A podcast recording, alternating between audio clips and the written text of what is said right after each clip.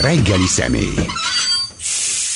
A sikeres modell, hát a sikeres modell titkát kutatjuk Földes Andrással a HVG. Pont, nem a HVG munkatársával, mindig hvg.hu-t mondok, mert ezében, abból az alkalomból, hogy Finnországban jártál, akár csak Lenin, ugye emlékszünk Lenin Finnországban, és miközben ezt figyeltem, ezt már mondtam is neked, hogy egyrészt Finnország nincs a magyar sajtóban, másrészt meg felidéztem, ugye én olvastam Mika Walterinek azt a könyvét, ami konkrétan a finn-orosz háborúról szól, a, hát a magyar olvasóközönség számára átdolgozott kiadás, mint később kiderült, jelent meg, mert hogy kijöttek belőle apróságokat, amikor az oroszok például elkezdtek lőni egy mentőautót, meg szóval ott azért voltak ilyen finomságok, de még így is érdekes, hogy megjelenhetett az, amikor a 80-as évek elején, ami egyáltalán taglalja ezt a konfliktust, meg a, meg a finnek ö, hozzáállását, és akkor abból számomra elég világos lett, hogy, hogy egyrészt, hogy mondjuk onnan tudtam meg, hogy van ez a, volt ez a konfliktus, én nem tanultam erről, viszont, viszont egy, egyértelmű vált az a dolog, hogy amit aztán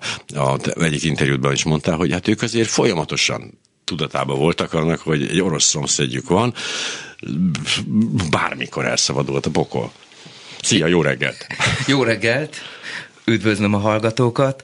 Valóban most itt a, a két részes Finn riportom kapcsán ö, beszélgetünk, és be kell vallani, hogy nekem is tulajdonképpen a, a személyes térképemre Finnországot, legalábbis aktuál politikailag, az ukrán háború tette föl, tehát a, amikor ez elkezdődött, akkor kezdtem vizsgálni a térképet, uh-huh. hogy egyáltalán így Európa felé milyen kitettségeink vannak, és láttam ezt a hosszú határt, ami nagyon érdekes volt annál is inkább, mert hogy semmi hír nem volt, hogy, hogy a, hogy a finnek ö, emiatt aggódnának, vagy hogy ott az oroszok támadnának, de, de nagyon feltűnő volt.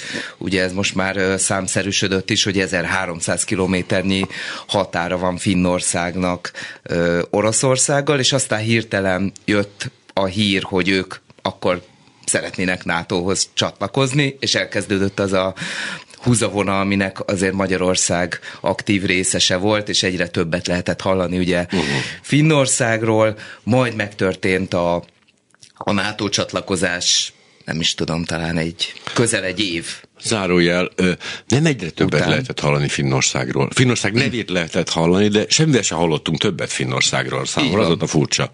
És, és tulajdonképpen ezen ö, események, összessége késztetett rá, hogy megszervezzek oda egy utat, ami már a szervezéstől nagyon izgalmas volt magyar újságíróként Mert egyébként. Hogy? Hát azt hinni az ember, ez a béke sziget, oda menni üdülés, ezer tó, meg minden. Ö, Egyébként ez volt, ugye magyar újságíróként ahhoz szokik hozzá az ember, és én amellett, hogy Magyarországon dolgozom, konfliktus zónákba dolgozom, hogy írok valakinek, akkor vagy válaszol, vagy nem, nagy nehezen kell összehozni ezeket uh-huh. az mhm. interjúkat. Ott írtam a Védelmi Minisztériumnak egy e-mailt, és válaszoltak, hogy akkor mikor szeretném az interjút. Oh. Írtam egy másik szervezetnek egy e-mailt, postafordultával válaszoltak, hogy örömmel, és, és mindenki elképesztő készséges volt, fogadta az újságírót, tehát ott már a szervezésnél egy nagyon pozitív ö, élmény volt ez az egész. Nem érzékeltették veled, hogy magyar vagy? Mert azért ott egy picit ez a magyar dolog, ez lehet, hogy egy csöppet becsípődött náluk. Abszolút becsípődött, de ezt annyira kulturáltan intézték, hogy nyilván e-mailekben nem, nem ö, nyilván.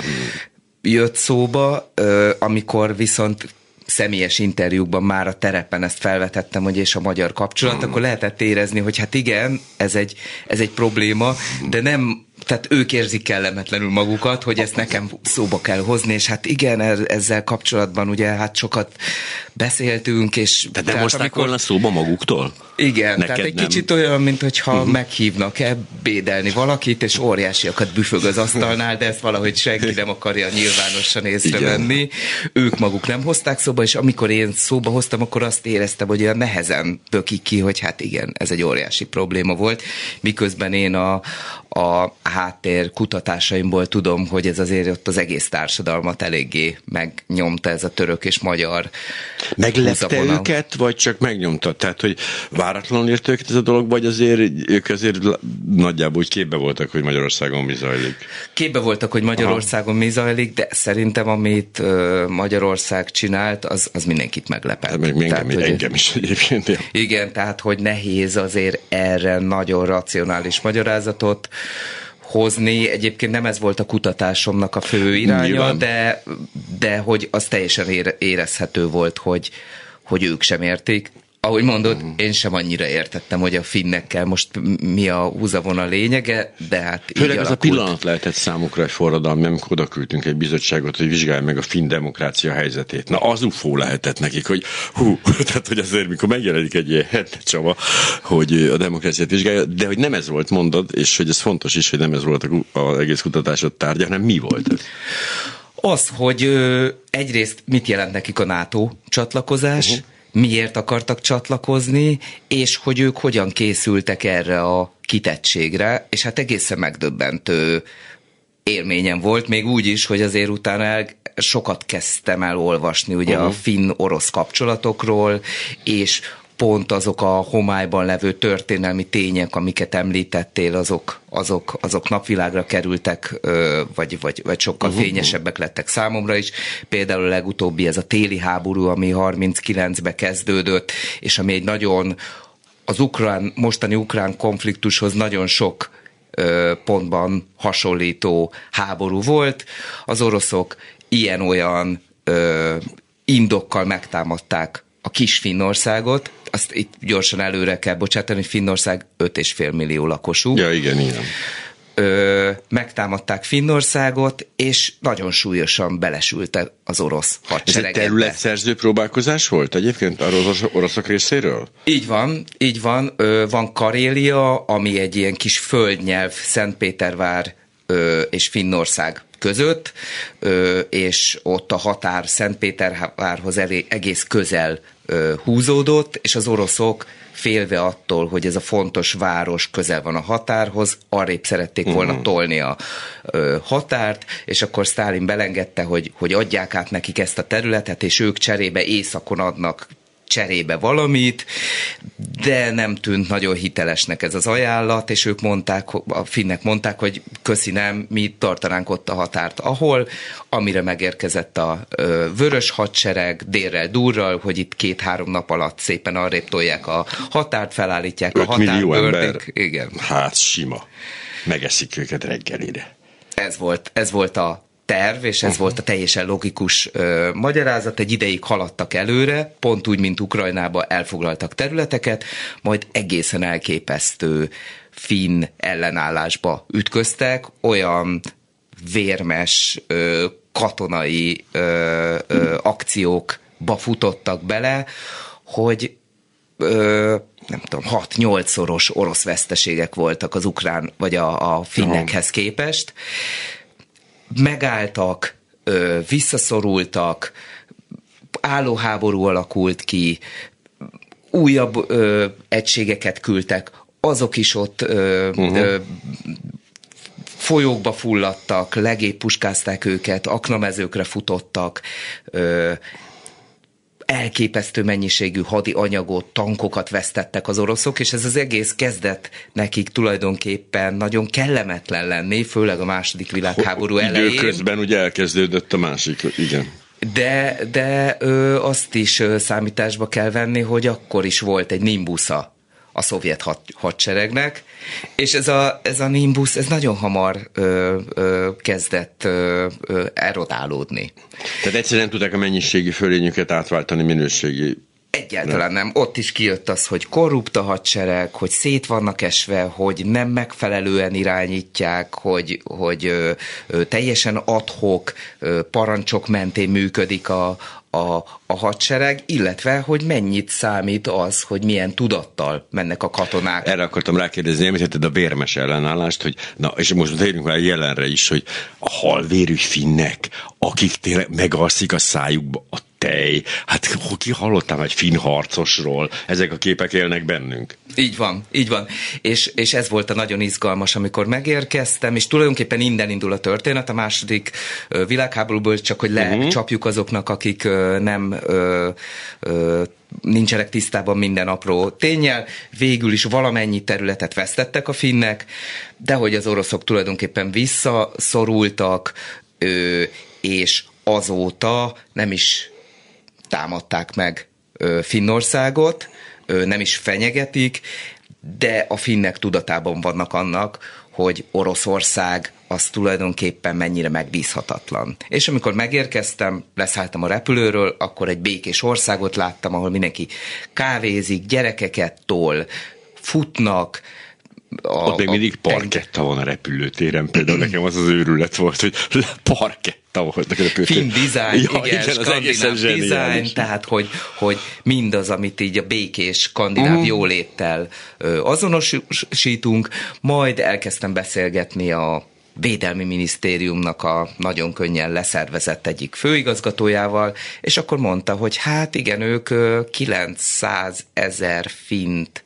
képeztek ki katonának. A 5 millióból? Az 5,5 millióból, és abból 280 ezernek van harci feladata és fegyvere, és bevethető ha háborús helyzet van. Ez arányaiban a magyarhoz képest mondjuk azt jelenti, hogy nálunk két milliót kellett volna ugye kiképezni, és egy olyan 5-600 ezernek kellene, de nem, nálunk nem ez a helyzet. Azt hiszem. Fogalmam sincs egyébként. Szerintem nem sem, mert ez, val- hat, meg ez valószínűleg nem is De hogy valós, nem, mert hogy, hogy nem. van egy alapvető különbség, ugye, hogy ott ö, kötelező katonaság uh-huh. van. Tehát, hogy ott, ott nem ö, fizetik a katonákat, hanem minden férfinak, és nagyon sok nő is ö, elmegy katonának, és ez nem egy, egy ilyen kényszer, hanem ott mindenki önként és boldogan megy ezekbe a ö, ö, kiképzésekbe. Mm, ez, furcsa hangzik.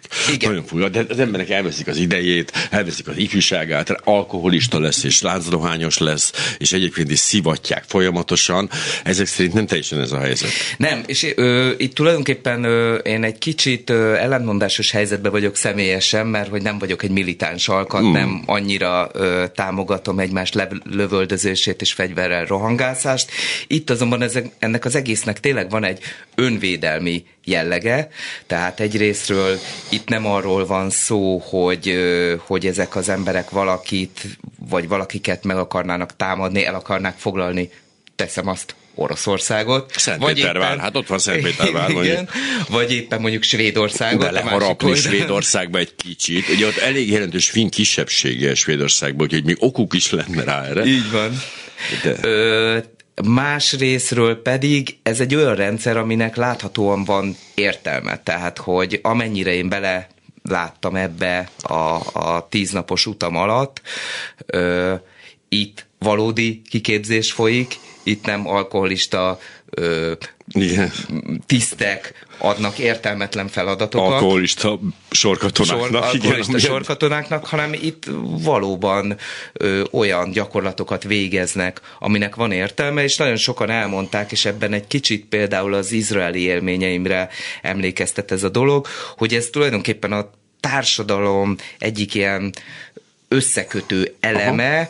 aminek nem csak az a lényege, hogy katonai kiképzést kapnak, hanem az emberek egymáshoz közel kerülnek, illetve ö, például ö, ilyen katasztrófa védelmi vagy, vagy, vagy elsősegély ismereteket is szereznek, azt mondják, azt mondta az egyik kiképző például, hogy hát itt igazából, hogyha bárkinek lerobban az autója, és, ö, és valahol van kín, két település között. Ahol a, hideg van, a, mert Finországban előfordul ez a dolog. Igen, akkor ott egész máshogy állnak hozzá, mint teszem azt mondjuk Európa más részein tenni az ember. Nincs pánik, ott megszokták, hogy megtanulták, hogy van egy valamilyen fajta vészhelyzet, akkor itt ezt és ezt és ezt kell csinálni, így és így számíthatunk egymásra, akkor Ez túl idillének hangzik. Biztos találtál egy olyan emberrel, aki gyűlöli a sorkatonasságot, és azt szeretné, hogyha ha Finnország a, a nagy, új Szovjetunió része lenne. Azért csak volt ilyen.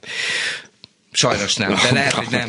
Tehát nem, nem, nem, nem töltöttem elég, elég. Igen, nem töltöttem elég időt, de hogy alapvetően a, a, a, az idegenket, tehát a, a, a militáns magatartástól való idegenkedésem ellenére is egy ilyen pozitív ö, képem alakult ki ott a katonaságról. Konkrétan voltam az egyik első NATO hadgyakorlaton, ahol amerikai mhm. katonák is voltak, és rengeteg finn, és akkor ott mondták, hogy interjúzzak emberekkel, tehát hogy tényleg elképesztő volt a transzparencia, ami, ami magyar újságíróként, tehát ha elképzelem, hogy itt elmennék egy... Hát de ne viccelj, a, hát akkor megtudják, az ellenség megtudja a kiképzésünk terveit, hát úristen, újság közelében nem mehet egy ilyennek.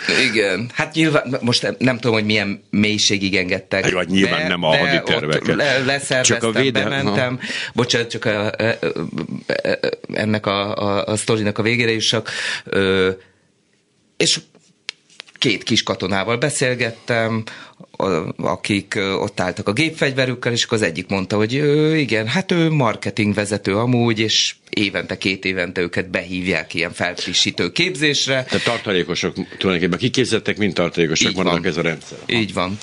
A másik pedig egy egyetemi docens volt, aki, aki az egyetemről jött el, uh-huh. és kérdeztem, hogy hát ez mennyire egy ilyen ö, ö, idegesítő és akadályozó dolog, és mondták, hogy az egész élet és az egész társadalom úgy van felépítve, hogy, hogy a rendszeres ilyen felfrissítő képzések, a tartalékosok behívása az, az, az teljesen normális. Uh-huh. Tehát a főnöke sem döbben meg, meg mondja azt, hogy na akkor kif... Mert nem veszti el az állását, mire visszamegy. Sőt, nem, hát, a kieső fizetéstől kap. nem lesz é, éhező családok, ja. Igen, mert ez alatt az idő alatt az állam biztosít fizetést, és nagyon sokszor azt elmondták, hogy még megkapják a normális fizetésüket. Tehát, tulajdonképpen nem az, hogy úgy sorkatonai szolgálat, hogy akkor ők ezzel alatt kiesnek teljesen egy a, a pénzkeresésből. Nem. Ebből a szempontból nyilván nem is zsoldos felállás, de valahol a, a fizetett hivatásos katonákhoz közelít inkább, bár nem a, nem a hadseregtől kapnak fizetést, hanem a, az, az államtól kapnak kompenzációt, fizetést. hogy kiesnek addig a melóból. Ahonnan esetleg nem is esnek ki, hanem azt is megkapják. Igen, ez nem rossz.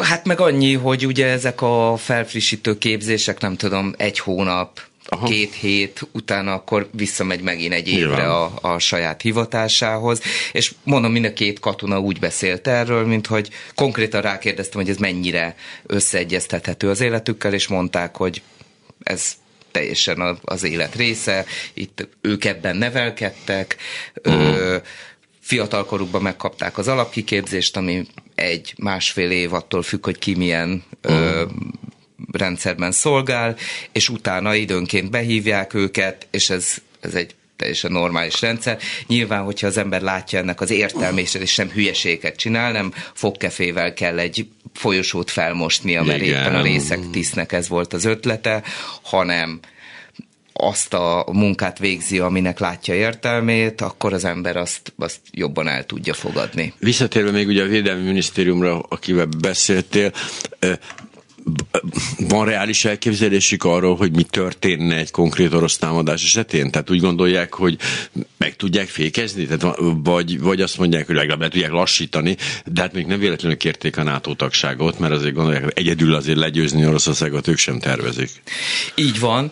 Ők mondjuk mindig is hangsúlyozták, hogy, hogy mindaz a katonai rendszer, amit felépítettek, az védekező jellegű, tehát egy védekező ö, rendszernek mindig ö, nagyobb a fenntartó képessége, ugye nem tudom, három-ötször annyi katona igen. kell a támadáshoz, igen, mint a védekezéshez, igen, igen. és ugye ennek megvan az infrastruktúrális háttere, tehát ők eddig is elég ö, nagy biztonsággal gondolták azt, hogy meg fogják tudni védeni a, az országot, de ö, és kérdeztem, hogy, hogy tulajdonképpen ki, szerintük ismerve már a tényeket, kinyert ezzel többet a NATO vagy a vagy uh-huh. a mhm. finnek a NATO csatlakozással, mert hogy azért a finneknek tényleg olyan ö, gépesített egységeik, olyan jelentős légvédelmük, Ö, Tehát van, nem kell felzárkózniuk nem a NATO fel, átlaghoz. Így van, hogy tulajdonképpen azért kérdés, hogy itt ki, ki nyer többet, és mondták, hogy nekik azért az ötödik cikkely, ami ugye a kollektív uh-huh. védelmi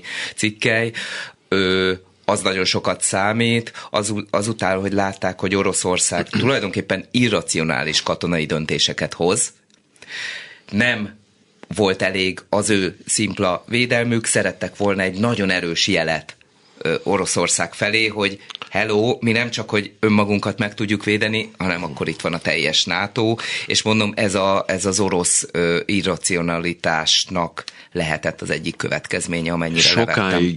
És sokáig azt hittem, hogy kívülálló számára irracionális döntéseket hoztak a, a, az orosz felsővezetésben, és most egyre inkább kör van az, hogy nem. Tehát ez tényleg irracionális döntések, úgy értve, hogy a, semmi, tehát senkinek nincs haszna belőle. Tehát e, bele manőverezték magukat egy, egy teljesen értelmetlen, ez a na, akkor most elszegényedek, és sikerült. Te, a, teljesen értelmezhetetlen, és ettől tényleg jogosan ijedtek meg a finnek, hiszen ugye egyébként arra gondolnak, hogy hát hogy támadnám már meg Oroszország, Finnországot, hát úristen, hát az egy teljes abszurditás, de hát nem. Igen. Rákérdeztem egyébként arra, hogy ennek konkrét jeleit látják-e, és azért a, a, az aggódó hallgatóknak el kell mondani, hogy nem, sőt, az ukrán háborúval ennek csökkent az esélye, mondták, Nyilván. hogy még azok a, az egységek, amik ott állomásoztak a finn-orosz határ orosz oldalán, azokat is ugye Ukrajnába vagy Ukrajna közelébe szállították, tehát aktuálisan most kisebb a veszély, mint bármikor volt, de, de hogy, hogy ugye hosszú távon gondolkoznak. Orosz szempontból, vagy orosz logika alapján, hát itt a legjobb időszak szerezni orosz területeket. Tehát most kéne finneknek bevonulniuk arra a területre, mert most szerintem simán Szentpétervel elfoglalnak. Igen, hát ő... Vagy hogy nem. Nem tehát, tudom, hogy, hogy mi, mi lenne, de hogy... Nem, nem akarják, mi? Egyrészt, tehát hogy, hogy, hogy azt azért beszéltem Oroszország szakértővel, beszéltem katonával, beszéltem öm, a Védelmi Minisztérium illetékeseivel, és azt mindenki mondta, hogy ők és hát ez nyilván számunkra ö, teljesen egyértelmű, hogy ők csak védekezésre ja. vannak berendezkedve, tehát hogy területet finnek nem akarnak szerezni szürreális, hogy ezt azért így meg kell említeni mostanában. Ha, hogy ne, de hogy abszolút, mert hogy most tényleg, hogyha egy ilyen, izé, tehát ilyen ragadozó logikával gondolkozom, hát el, elvitték a haderőt, hát ott áll nyitva a határ, hát egy, egy, egy fürtudatú nép ilyenkor elindulna. Tehát, hogy azt kell, hogy mondjam, hogy hát mikor adódik még egyszer alkalom. Igen, nem olyan nagy Finnország, meg jól jönnének azok a területek, tehát, hogy csak a civilizáció, ugye, hogyha a gyökeret ver egy társadalomban, akkor sajnálatos módon ezeket a egyet, ez a vegyük el, erőszakoljuk meg, lopjuk el reflexeket, így háttérbe szorítja. Különös látni ezt, mert hogy azért nálunk sincs ez még ez a folyamat véglegesen lefutva.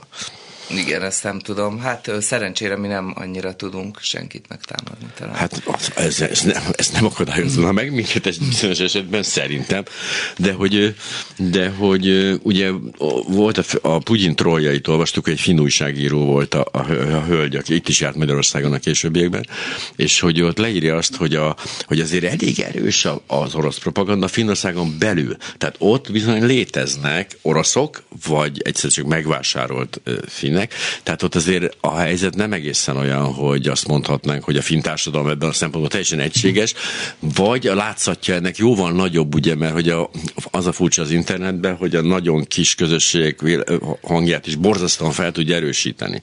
Ez, ez erre tapasztaltál valamit, vagy ez szóba került valahol? Ez szóba került, abszolút. Aha. Beszéltem az egyik ö, polgár vagy alpolgármesterével a, az egyik ö, legnagyobb határközeli városnak, uh-huh. Lapparentának, ö, és és rákérdeztem erre, hogy ennek milyen, uh-huh. milyen veszélyét látják, és azt mondták, hogy végeztek kutatásokat, tehát netfigyelést és egyéb, egyéb dolgokat, és ők ebből a szempontból nyugodtak, nem, nem látták, hogy, hogy lenne táptalaja, vagy lenne fogadó ilyen, igen, ilyen, ilyen akció most a, az oroszok részéről. Kérdeztem, hogy, hogy itt nincsenek-e feltüzelve emberek, és mondta, hogy nincsen, de hogy, hogy ez a témához kössek, beszéltem ö, litván diplomatával, uh-huh. off the record ö, egy rendezvényen mostanában, és ő mondta, hogy náluk viszont ez megy. Tehát, hogy a határ menti, ott, ott jelentős ö, orosz ajkú vagy orosz származású ö, közösség él, és hogy ott igenis ez egy hatalmas probléma, és ö, például ö, ezekben a balti államokban most ö, van egy olyan kampány, hogy az ország hivatalos nyelvét többen beszéljék, mert nagyon sok esetben az orosz ajkúak egyáltalán nem beszélnek más nyelvet, vagy nem annyira beszélik az ország saját nyelvét, és így el vannak zárva az információtól is, és most van egy kampány, hogy, hogy az iskolákban is erősebb legyen. A... Ez nagyon hasonlít az ukrán megoldásra, ami miatt mi most így annyira többek között erre hivatkozva vagyunk mi békepártiak, hogy ezt a kifejezést használjam, de hogy tényleg Ukrajnában ugyan, ugyanez volt a helyzet egyébként, a, a, a szándék ugyanez volt, kétségtelenül sután, bénán és számunkra talán kedvezőtlenül megoldva, de a, megint csak az a mániám, hogy az egy diplomáciával szerintem többet értünk volna el, mint ezzel a arcaskodással, hogy oda két bunkót, hogy ezért csapkodja a bokáját, de hogy, de hogy ez hasonló a balti államokban nyilván, és hasonló következményei is lehetnek, hisz ugye Putyin azt fogja mondani, hogy elnyomják, elveszik az orosz kisebbségek nyelvét, akkor megyünk segíteni. De oda nem fognak merni menni nyilván a NATO miatt. Igen, meg, meg ennek most ö, tényleg ilyen aktuális nem vagyok szakértője, tehát nem tudom, hogy, hogy az ukrán megoldáshoz képest a balti államok megoldása milyen, de azt feltételezem, hogy azért ott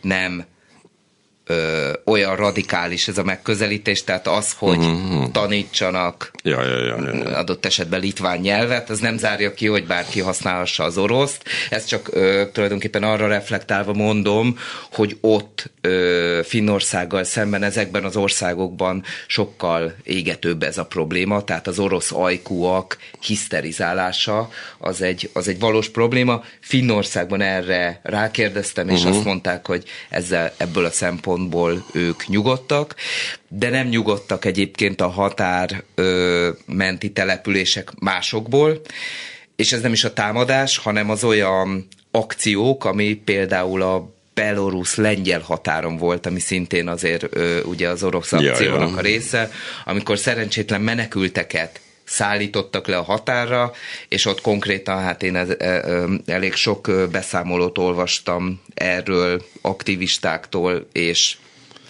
politikus vagy politikai oldalon érintettektől is.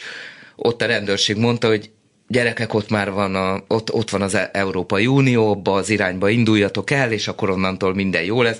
Nyilván egy Szíriából, Egyiptomból, egyéb közel-keleti országból érkezett menekült számára nem volt világos, hogy ez mit jelent. Megindultak nagy számban, és, és megdöbbenve vették észre, hogy, hogy a lengyelek ennek nem örülnek. Zárójel, ugye itt nem arról volt szó, hogy a, a belorusz belső ellenzéki menekülteket, tehát nem a belorusz menekülteket vitték erre a határa, hanem az egyébként rajtuk keresztül haladó közel-keleti Afrika, stb. Így igen. van. Sőt, hát nem is kereszt, tehát hogy ez egy felépített akció volt, ö, lét, ö, indítottak olyan repülőjáratokat, ami például Törökországból, Kairóból, ö, egyéb közel-keleti országokból olcsón ö, hoz, hozott embereket a Belo- Belorussziába. Tehát nem is várták meg, hogy ott... Nem. Meg... Ja, de Tehát, hogy oda nem, ja, nem jutottak egy, volna Ez el. egy akció volt, ez egy EU ellenes szervezett akció volt gyakorlatilag. Hát én így fogalmazok. Hát Itt ez úgy nézett ki, hogy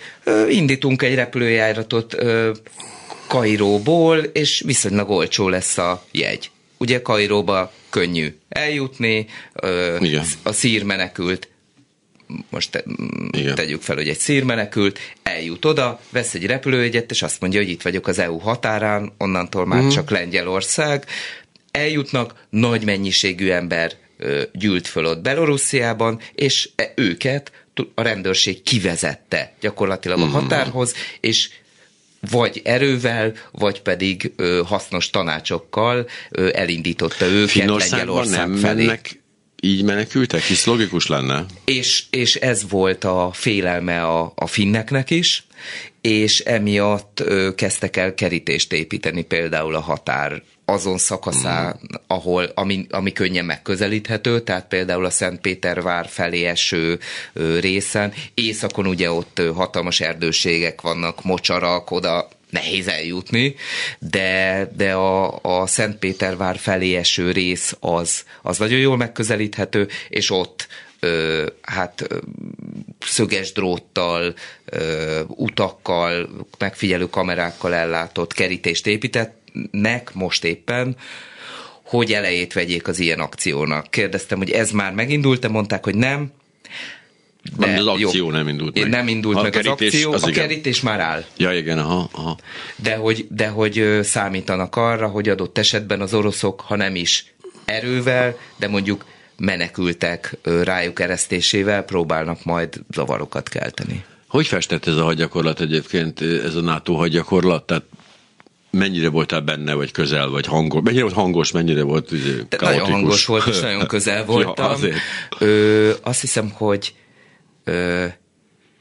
talán 9000 embert mozgatott meg, szárazföldi, gépesített egységek, lég, légvédelem, sőt a név is részt vett benne. Ez egy olyan 120-140 kilométerre volt az orosz határtól, a finn erdőségekben, ott voltak a, az amerikaiak, egy Texasból érkezett ö, egység, rengeteg ö, Bradley és Abrams tankkal, uh-huh. és ez egy szimulált hadgyakorlat volt, ami azt jelenti, hogy nem egy megírt, előre megírt forgatókönyv szerint jöttek-mentek, hanem tényleg volt egy, nem tudom, kékek, kékek zöldek, és pirosok, igen. vagy ja. zöldek, igen, és ö, lézeres, tulajdonképpen egy ilyen lézer hogy hívják ezeket a lézerfegyvereket? Mit tudom én, tudom, mi ez a, a paintballnak egy kora, modern változata, igen, amikor igen. van egy érzékelő. És van a... egy érzékelő a tankon, ö, meg az embereken, és akkor ilyen lézer sugarakat lőnek uh-huh. ki láthatatlan izém, illetőleg hát például a, a aknákat is elhelyeznek, ugye, ami kiderült, hogy ez egy tök aktív dolog most. Én azt hittem, hogy ez az aknásítás, ez egy ilyen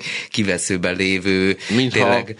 És ugye most az ukrán ö, front az csak arról szól, hogy hol van akna, hol, hol nem, és akkor itt is aknásítanak, és az akna is például kibo, kibocsát ilyen aha, aha. Ö, ö, impulzusokat, és akkor ott amikor ott járkáltam egy tiszt segítségével, aki mesélte, hogy, hogy mi az, amit láthatok, mint egy ilyen szafarin, akkor mondta, hogy ja, és azok a bradley azok éppen aknára futottak, és mutatta, hogy nézd, azokat a fekete dobozokat, azok érzékelik mm. a a, a, a, az akna által kibocsít, kibocsátott Na. jeleket, és nézd, ott van az akna, csak nem vették észre, és akkor ott, mit tudom én, állt három ilyen harckocsi az út szélén, és mondta, hogy hát ők, ők már kiestek a játékból. Ez tulajdonképpen egyébként kiválóan alkalmas lenne a valódi konfliktusok rendezésére is, ha belegondolunk, egy civilizált szituációban, hisz ezt tökéletesen le tudnám modellezni a valódi helyzetet, csak el kéne fogadni egy dolgot, hogyha te virtuálisan meghaltál, akkor nem vehetsz részt tovább a játékba, és ezt szerintem nem bírná valamelyik fél, de hogy alapvetően... Vagy még olcsóbb lenne sakkozni. Nem biztos, mert itt egy speciális skill kellene hozzá, ott meg az a, ugyanaz a skill kellene, mint egy rendes háborúban, csak hát nem járna áldozatokkal, de ez nem megoldható. Mi volt még, ami, ami érdekes volt, hogy feltűnt ott ebben az utazásban? A, hadgyakorlatra visszatérve még az nagyon érdekes volt, hogy én nem vagyok katonai szakértő, úgyhogy simán lehet, hogy ez a mai ö, hadigépezetnek része, de azt is tudom, hogy nagyon speciális a finterep, és emiatt is jártak pórul korábban a szovjetek, hogy például nagyon sok ilyen kis terepmotorral, oh. meg kvadokkal rohangáztak a finn katonák. Evok. Ó, oh, az Endor bolygó evokjai. Kb. olyasmi. Ja.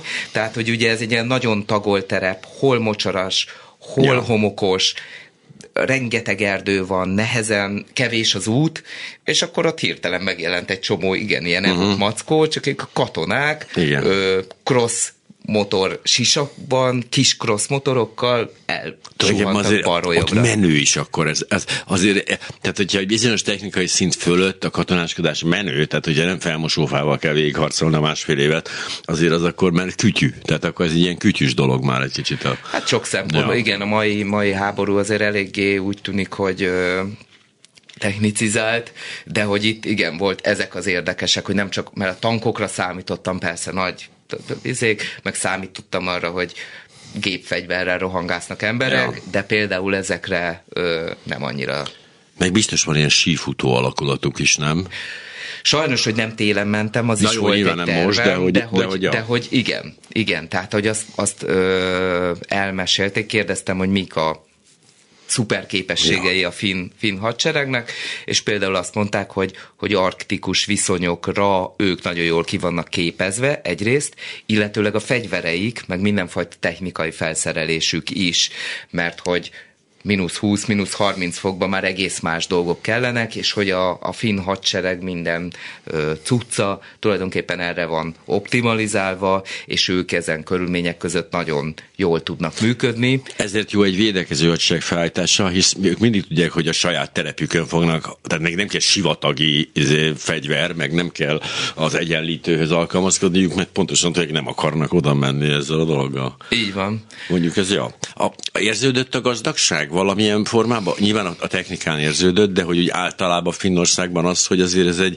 azért ez egy nem egy olyan társadalom, ahol a sárga csekkek így a őrületbe kergetik a lakosságot. Tehát ez azért ez előjön. A nyugalom az, amit éreztem.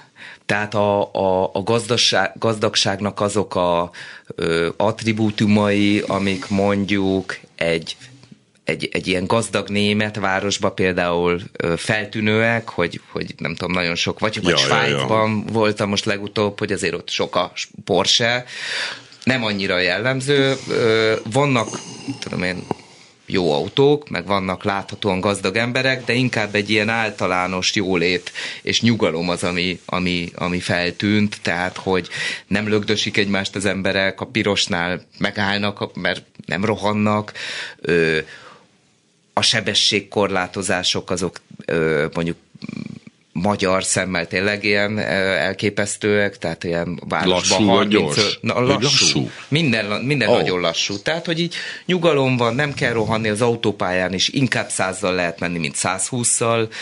Ö... Tehát nem a német vonalat követik, hogy nincs sebességkorlátozás az autópályán, hanem lassítják a dolgokat, igen, de furcsa. Igen, igen, főleg egy akkora országban, azért ugye észak-dél irányban Finnország elég jelentős, és, és ennek ellenére az autópályán 120-szal lehet menni, úgy általában, de a legtöbbször ez le van korlátozva százra, és ezt eléggé figyelik is, és, az, és a városokba is 30-50-nel lehet menni, ezt csak azért mondom, hogy úgy általában a társadalomnak uh-huh. a mhm. működése egy ilyen nagyon lassú, nagyon nyugodt, és ebből a szempontból volt izgalmas, hogy közben meg ennyire vérmesek a finnek, hogyha katonaságról Igen, visszatérve a halvérű finnekre, hogy akkor, hát akkor Dr. Jekyll, Mr. Hyde át tudnak alakulni, amikor géppisztolyt kapnak a kezükbe, akkor kijön belőlük az állat. De ez se valószínűleg így igaz, tehát hogy szerintem ott is azért egy ilyen hideg precizitás és egy ilyen magabiztos technikai háttér jellemző őket. Nem az, hogy ordítva rohannak a vér felé. Erről saját tapasztalatom nincs, csak olvasmányélményem, uh-huh. hogy olvastam még a felkés, felkészülésnél valami cikket, amikor norvég-finn közös hadgyakorlat volt még, nem tudom, pár éve, és ott a norvég katonák nyilatkoztak, hogy hát ők nem tudták, hogy a finnek ebben vannak hogy ők, hogy ők hmm. ennyire, ennyire vadak, tehát egy közös hadgyakorlatnál is ott a norvégok megdöbbentek, hogy ja, srácok, ti ebben vagytok, uh-huh. és mondták, hogy hát igen, nekünk van itt ez a nagy szomszédunk, uh-huh. és mi évtizedek óta már ebben vagyok, és hogy ez nekik is feltűnt, hogy amikor egy ilyen hadgyakorlat uh-huh. szituáció van, akkor a finnek hirtelen kétszeres sebességre kapcsolnak. Az mondjuk érdekes lett, hogy a norvégoknak tűnt fel. Az furcsa, mert skandináv államokban hajlamosak vagyunk úgy azt mondani, hogy Skandinávia, de hogy közben iszonyatos különbségek vannak, tehát például az, a, a, én is csak olvasmány élményeimből tudom, hogy Norvégiában például ott nagyon súlyos drog problémák és alkohol problémák vannak. Svédországban is keményen piál, és Izlandról most ne is beszéljünk, hogy ez a, a finneknél, mintha ez, ez is csökkent volna egy picit, meg így, meg így szép csendben leszaknak a dohányzásról, az is ilyen éreztő, hogy, hogy anélkül, hogy nagyobb tiltásokat bevezetnék, nem nagyon láttál gondolom cigiző katonát, vagy azért ott előfordult legalább?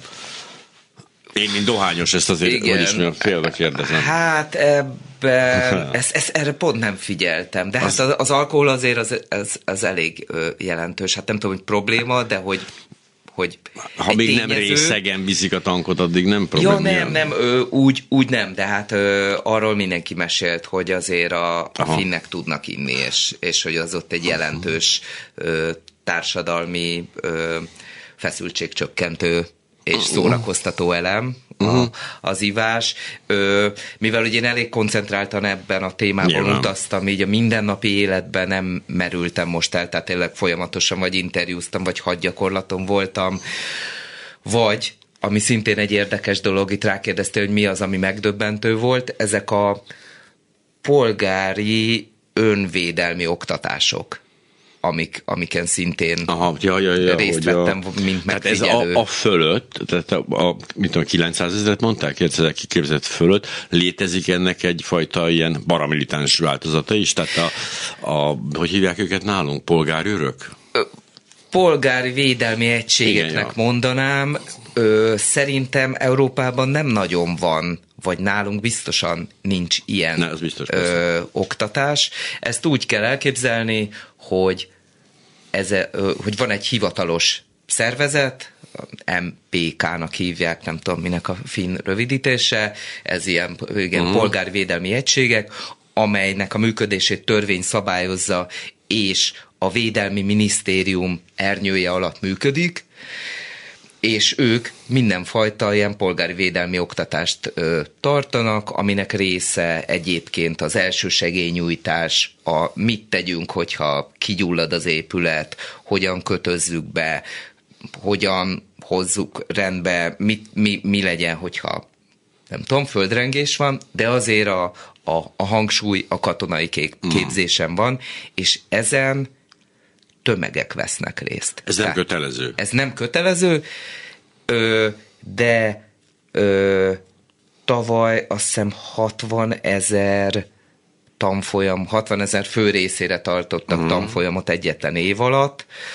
Ö, és ez azt jelenti, és voltam ilyenen, hogy konkrétan kimennek az emberek hétvégén, ott kapnak egyenruhát, kapnak fegyvert, és kapnak egy kiképzőt, és akkor azt tanulják, hogy te most egy kontingens vagy, és el kell foglalni azt a, do, azt a dombot. És akkor nyilván itt a férfiaknak a legnagyobb része már kapott valamilyen katonai uh-huh. kiképzést, mert hogy ez 18 éven fölött, 18 év fölöttieknek szól, és akkor ezt a kiképzést ö, update-elik, uh-huh. vagy, vagy fokozzák, és akkor megtanulják, hogy hogyan kell Ezek családi rendezvények? Tehát úgy képzeljük el, hogy egy ilyen hétvégére elviszed a feleséget, és ő is kap ilyen kiképzést, és ott van három gyerek, akik szintén, vagy ez nem? Ez inkább olyan, mint hogy Aha. elmész a haverjaiddal Ó, oh, persze, ez a férfi klub, igen, megvan, igen, igen. Persze, mi a katolikus férjegyben egyletben járunk. Igen, igen, azzal a különbséggel, hogy vannak nők is. Tehát ott konkrétan kimentem, és akkor mutatták, ez szerepel is ebbe a videóriportba, hogy itt most azt tanulják az emberek, hogy aknásított területet hogyan kell semlegesíteni gépfegyverrel, hogyha éppen az van. Uh-huh. És akkor ott kettes párokban dolgoznak, mert az egyik figyeli a másik távcsővel, a másik meg uh-huh. lő, nem tudom, ennek van egy metódusa, és ott például csajok, tehát ott konkrétan egy 20, 20 éves lány is volt, és akkor kérdeztem, hogy miért, és mondta, hogy neki ez fontos, és hogy egyébként barátnő is járnak, és hogy itt most éppen ezt tanulják, lehet, hogy két nap múlva. Angolul interjúztál, ugye? Így van, mindenki beszél angolul. Igen, ezt akartam megkérdezni, hogy ez nem volt izé kérdés. Nem, nem, hát a Finnországban eddig tényleg a életem egyik legkönnyebb munkája volt, mindenki készséges volt, mindenki beszélt angolul, és ö, és semmifajta ilyen restrikció nem volt a munkám során. Hülye vagyok, mert nekem tök természetes volt, de azt te sem említetted meg én se, hogy ezek videóriportok. Tehát, hogy ez igen, tehát ez elég lényeges, lényeges eleme ennek a dolog, két rész, ugye? Így van, így van. Az egyik uh, videóriport, ezek egyébként nem tudom, hogy lehet mondani, vagy mi, gondolom, nyilván. hogy igen, hogy a HVG-ben. Egyébként nyilván, mivel, hogy na jó, szóval igen, annyira hülyék ne legyünk, hogy meg egy híres világgazdasággal foglalkozó heti lap honlapján vannak ezek fel. Igen. igen és ezek videó, videó uh-huh. riportok, úgyhogy elég látványos az egész, és ott bele lehet nézni a lány arcába, hogy elmondja, hogy ő éppen miért és hogyan tartotta szükségét annak, hogy ilyen képzésen vegyen részt, de hogy, de hogy ezeken a képzéseken tanulnak például lövést, és löv, tehát konkrétan uh-huh. hogyan kell célba lőni, vagy hogyan kell kezelni egy fegyvert, de ugyanúgy azt is, hogy sebesültet hogyan kell ellátni, vagy ö, lerobbant autót hogyan kell beindítani. És ezekről mind, mind meséltek, és azt mondják, hogy, ami jó, hogy ez, ez mindig is nagyon népszerű volt, de az orosz agresszió óta hatalmas várólisták vannak. Jó, hogy várólista eleve. Most már eleve az van, hogy, hogy egyszerűen hiába van erre állami támogatás, hiába van erre jól kiépült rendszer, annyian érezték azt, hogy oké, okay, de most azért jó, hogyha én tudom, hogyan kell kezelni a fegyvert, tudom, hogyan kell, és például a, a, a város, vagy a, a településvédelmi rendszer, ami úgy vettem ki, hogy ez egy, ez egy külön ö, tudomány, hogyan véd meg uh-huh. a mhm. saját utcádat, a saját ö, lakókörzetedet. Például, például ennek az oktatása az egy ilyen nagyon népszerű dolog lett, és és fel kell iratkozni, és akkor nem tudom, egy fél év uh-huh. múlva tudsz elmenni. Ezt hogyan raktad rendbe a fejedbe? Hasonlóak vagyunk, tehát én is tényleg, én komolyan fegyverektől bajom, agressziótól rosszul vagyok. E, nyilván egyikünket sem akadályozza meg, hogy elmenjünk egy konfliktuszónában, mert hogy közben a kíváncsiságunk működik, de ezt hogyan raktad össze a fejedbe, hogy itt, itt találkoztál egy olyan példájával, a, azért egy militáns, e, ezek szerint egy, vagy lehet, hogy rosszul használjuk a militáns, de mindegy, de hogy militáns társadalom, ami nem ellenszenvet vált ki, nem azt látod, hogy az emberek gyűlölik és oda vonszolják őket. Tehát te hogy tudtad összerakni a fejedbe? Én próbálom, és nekem még így azért kavarok. Igen, igen, ezzel tényleg ö, voltak gondolataim, és ami miatt kevésbé éreztem ezt zavarónak, és ami miatt mondjuk ugyanezt furán, vagy, vagy egy kicsit távolságtartva figyelem, hogyha mondjuk a magyar viszonyok között jelenik meg, az az, hogy e fölött van egy nagyon transzparens és nagyon erős demokratikus rendszer. Tehát, hogy ez egy olyan ö, szisztémába illeszkedik bele, amiben számon kérhetőek a felelősök, amiben nem azt érze, érzi az ember, hogy itt most bedobja az energiáját és az életét egy átláthatatlan rendszerbe, aminek tulajdonképpen nincs értelme, hanem ez az egész átlátható, megmagyarázható és jól működő, és egyetlen célja van, tehát, hogy itt, itt ennek nincs propaganda célja.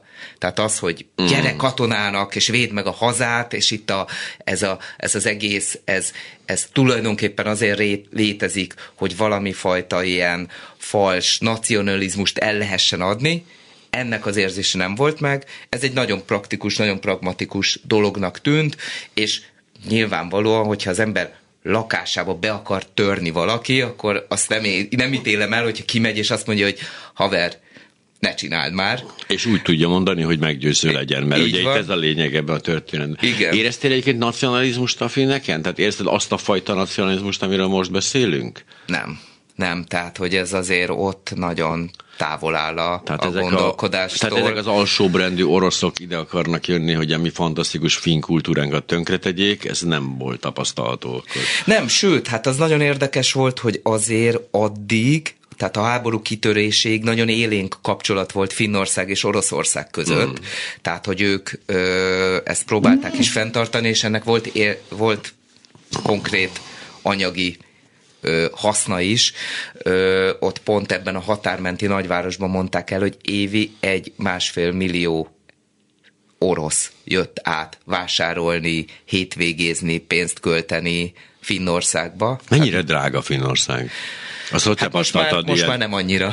Magyarország felől nézve már, már nem volt annyira hát drága. Mehetnénk mi is oda bevásárolni nem olcsóbb, mint Magyarország, Aha. de az már nincs, hogy így az ember döbbenten áll a boltban. Most inkább én itthon állok döbbenten a boltban, ott, ott ezt a sokkot már sikerült ezzel ö, kifékezni, de hogy ö, ugye azért az orosz társadalomnak, főleg a Szentpéterváli orosz társadalomnak Igen. van egy olyan része, amelyiknek nem kell a fogához venni a rubelt.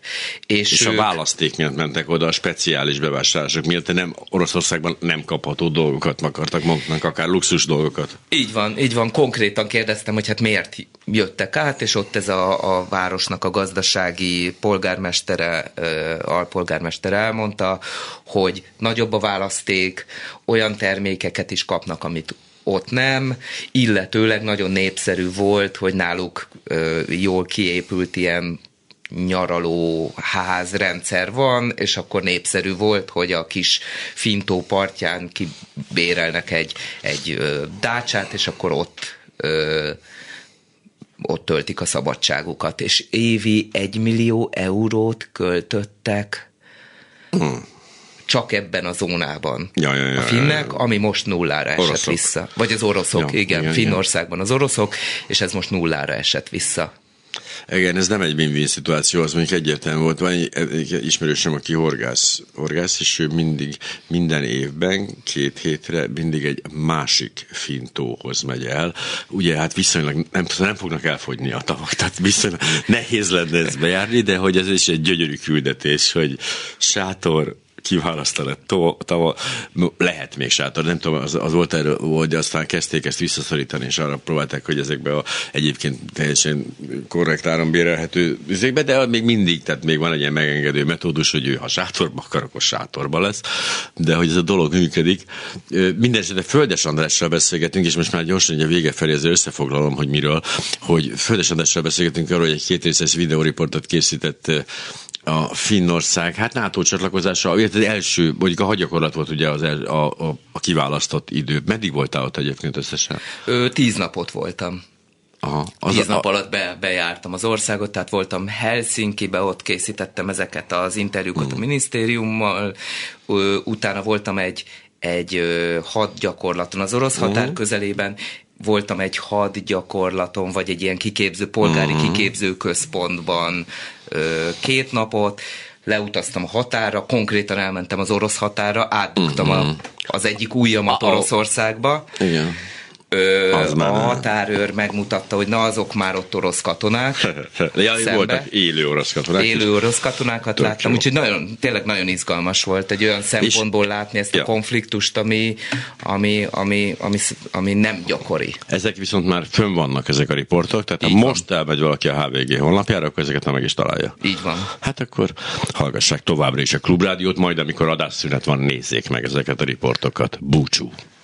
Ez volt a reggeli gyors emese és sarolta napján. Kelecsényi Krisztina, Petes Vivien, Lantai Miklós, Král Kevin és a szerkesztő Korpás Krisztina nevében is búcsúzik önöktől a visorvezető Parakovács Imre. A viszont hallásra. Reggeli gyors, nem maradjon le semmiről.